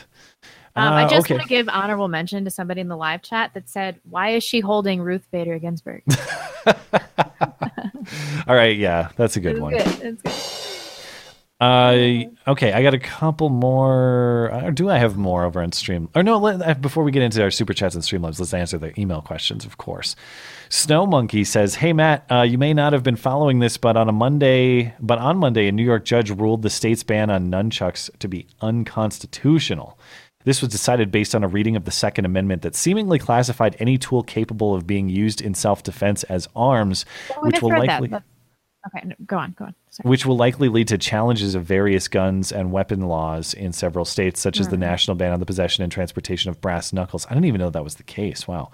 Using this as precedent, I would love to hear your and Blonde's take on this particular ruling and your personal opinions on the optimal expanse of the Second Amendment. Love the show as always and hope you guys can weather the payment processor purge. Well, thanks. I don't know much about this particular case. I've not followed it close, but I have answered the question about my view on the scope of the Second Amendment. And I say this not with a thorough reading done on the case law of the Second Amendment, but just a broad my philosophical view of what sort of arms ought to be protected by either the Second Amendment or something of that theme, and what not to, because you'll always get the people coming back at you. Well, what do you think, civilians should be able to have nukes? And it's like, well, aside from the cost of maintaining one, there are distinctions between small arms and nuclear weapons. And the distinction for me generally is any weapon that is sufficient. Well, let me back up a little bit. You have a right to your own life and your own property. You do not have a right to anyone else's life or their property. Therefore, in my view, any weapon that is sufficiently precise to protect yours, your life and your property, without damaging somebody else's, should be protected. That's why I believe automatic firearms should be protected, for example. And it stands to reason if you're going to protect something that can cause bodily harm to the degree of a gun, that everything underneath that umbrella that causes less bodily harm should also be protected. And the truth is, like, even that standard is situational. You know, if I put it this way, like, if you're in a very tight space with a big ass knife, you might do a lot more damage to somebody than you would with a handgun. Yeah. You know? Yeah, that's true. And so you talk about nukes or even, let's say, rocket launchers or something else. It's not really sufficiently precise to defend my property or my life without some splash damage, right? Like if I just toss a grenade at a burglar, I might hit the neighbor's property, So that's my general thinking on it. And I think we're basically in agreement on that general worldview, unless you have any disagreement. No, I agree. This is from Cole. Hey, Matt. Been a huge fan of yours since I got one of your videos in my recommendations, the lesbian cliff divers, if you recall. Oh, I recall. We recall. Yeah. I just watched your video on Patreon bannings and wondered what kind of world we live in where a soft-spoken YouTuber might just be the best journalist alive today. I was wondering if you ever considered starting a legit news site, one that included your and Blonde's weekly videos and articles on current events. I think it would do well with the audience you've built up and your principled stance regarding truth and freedom. I presume he's talking about you. Something real to rival the New York Times and the like. If not, why not? Well, you're too kind, Cole. But the answer is we have, and that would be the next natural expansion. I would like to have a website where we host our content and where we post, writings and stuff like that. And I don't think it would be limited to just me or just you and I. Right. I'd like to. I mean, it'd be fun to even have like, a place where people who listen to the show can post things or whatever. The reason why we haven't is a couple reasons. One, like we don't have staff. We're not quite at that level yet. And in terms of our capacity to make material, we basically operate at maximum capacity. I don't have the time to maintain and operate a website. That said, I would like to be able to hire someone to do that for me. We're kind of in a weird spot where that's just not quite financially feasible yet. And it really burns me because I had big plans for 2019. Like we're right about there where we could afford to maybe hire some part-time people, get some help. Now we get this wrench thrown into it. And it's not to say that we can't. I think that there's a high likelihood we could do some of these things in 2019. The problem is with all the uncertainty, we've been thrown away from expansion mode into like hunker down and survive mode. Yeah. So when there's more clarity, when there's more certainty, I think we can one day we'll get a third employee. But as far as staff is concerned, you're looking at it, and none of us have any real web development. Well, you have a little bit, but I don't know anything about running websites or. I mean, we just can't like just keeping up with emails and everything, and like trying to And I don't know if you guys know this, but this is not my only job. Yeah. So I just I try to devote half time to it. Yeah. So stay tuned, and I really appreciate the kind words. That's very kind of you, and we're gonna try to do some stuff like this. It's on our minds, and hopefully some certainty will, or a little security will enable us to do that. Thank you, Cole. That's actually all of the call-in questions that we have. Oh wait, no, there was one more emailed to me from Keaton. Remember? Who the super chatter previously. It was just there's a quick question at the bottom of this email he sent me. Question I have for Matt. Maybe he could answer this during the Wednesday live stream. Why do you think railguns and coil guns haven't been really experimented with by the military? I have no idea. That's a question that's far above my pay grade. And honestly, I don't know that much about the technology to speculate. I guess I could be a cynic and be like, oh, all the lobbyists from the arms companies have the government in their pockets. I don't know. I have no idea. And I don't know how feasible those technologies are. So I got to give you a big fat, like, ooh, your guess is as good as mine. Keaton did say in Super Chat that he resent the email to you. Yeah. So, yeah. Sorry, I don't have a clear answer for that. But if you got information on this sort of stuff, I'd be happy to take a look at it. Is that it? Yeah. Yeah. Phil Cheesesteaks, if you hate insufferable SJW environmentalists, look up eco-modernism, pro-capitalism, pro-technology, pro-city, pro-nuclear, pro-GMO, pro-nuclear, pro-freedom, pro-human. I actually inherently don't have much of a problem with environmentalism. I think that we should respect the environment. You seem to be of that same mind as well. The thing I love maybe the most about living where I do, outside of just, lower density of people generally, is that I can drive about 15 minutes and be in pristine wilderness. I love pristine wilderness. That said, I am not persuaded, I think at some level the federal government has done an okay job with environmental pursuits. I think the national parks generally I'm an appreciator of. That said, I don't align with the left in believing that only the federal government could possibly maintain these things. But yeah, I'm not a fan of pollution or trashing the environment or anything. That would actually be self-defeating here. I mean, so much of this state's economy is visitation for the purposes of just seeing the parks or hunting or fishing or all kinds of activities related to the natural environment. This is Troc 754. What would be easier, ending third world immigration or shutting down the welfare state? The entire welfare state, from handouts to healthcare to government schools. I mean, I know this isn't really the question, but if you end the welfare state, you're also going to end third world immigration. So I think we're going to have some serious domestic riots and issues when we end the welfare state. So I think that would probably be more. But how? It's like every politician depends on the ability to run next time and say, look at all this stuff I got you.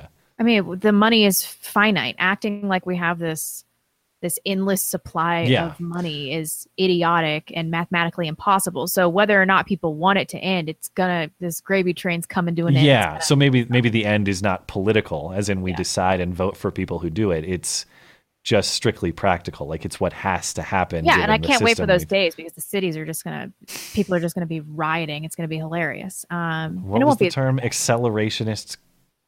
Collapsitarian. Collapsitarian. Yeah. There you, yeah. Thank you for that, Truck.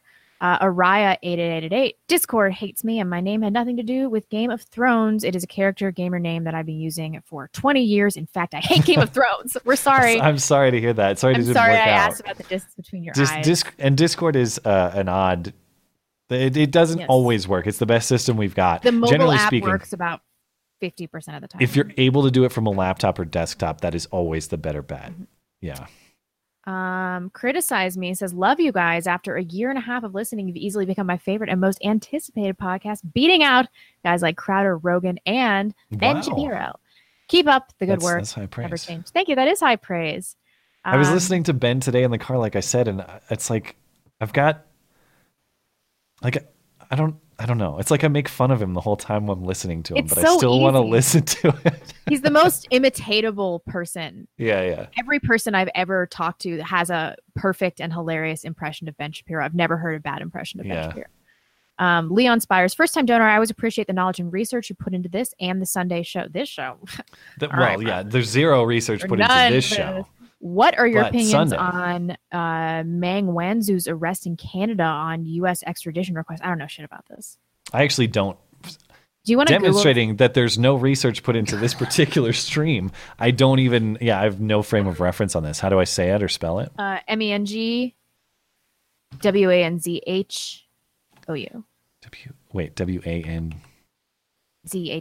WANZHOU.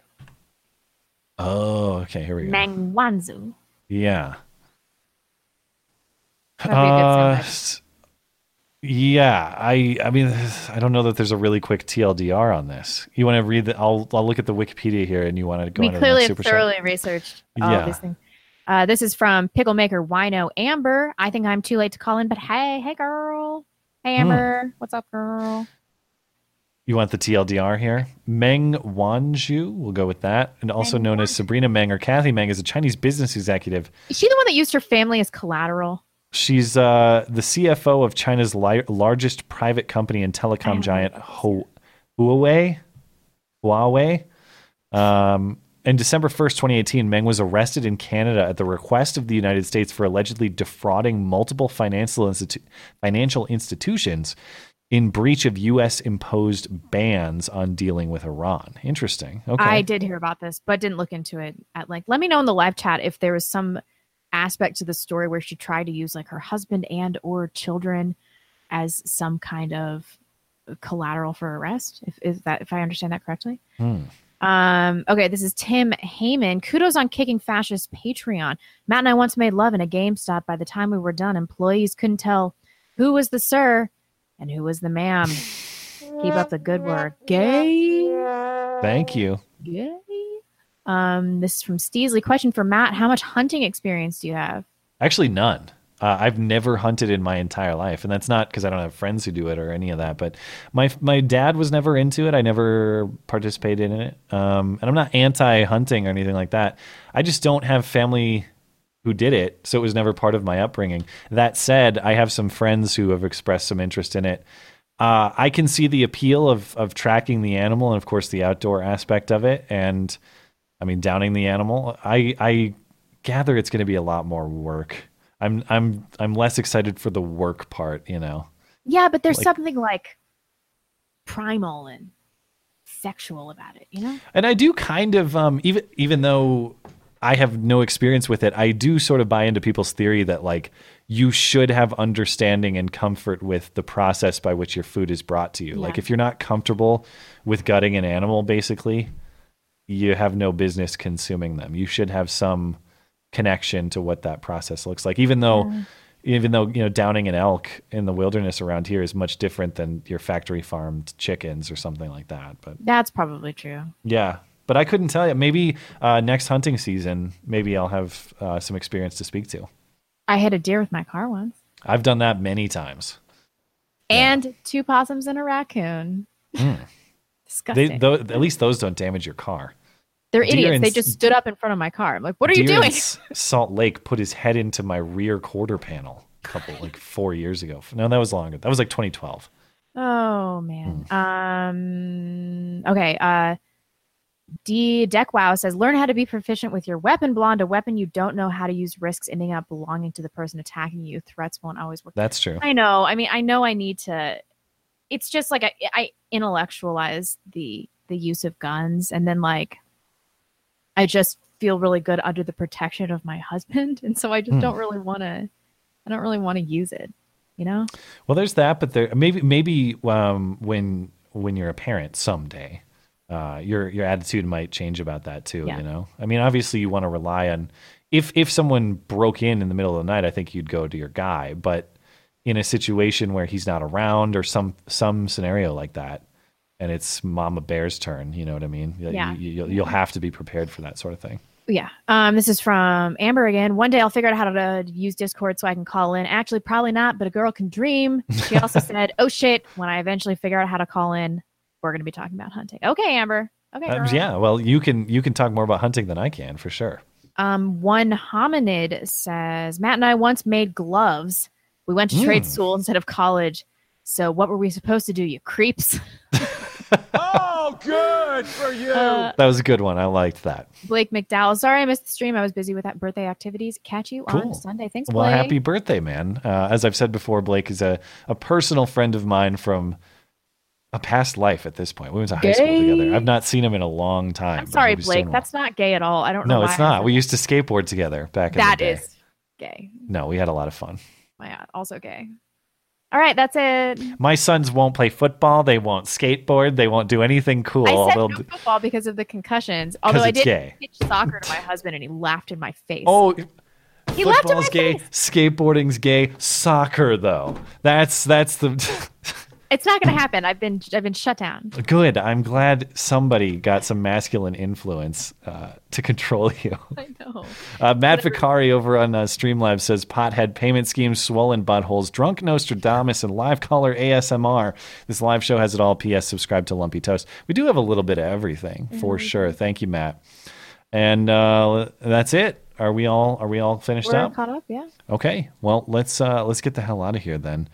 I want to talk, I don't know exactly what I'll talk about on Sunday. Definitely a little bit of Elizabeth Warren. I want to play a few clips from the NBC New Year's Eve special. Did you tune into that? A little bit, yeah. It's like, hey, do you want to watch fat Carson Daly and fat Chrissy Teigen? And if that's not enough for you, here's Leslie Jones to round it out. Didn't she talk about steaming her vagina or something? Chrissy Teigen did. But then they missed the ball drop.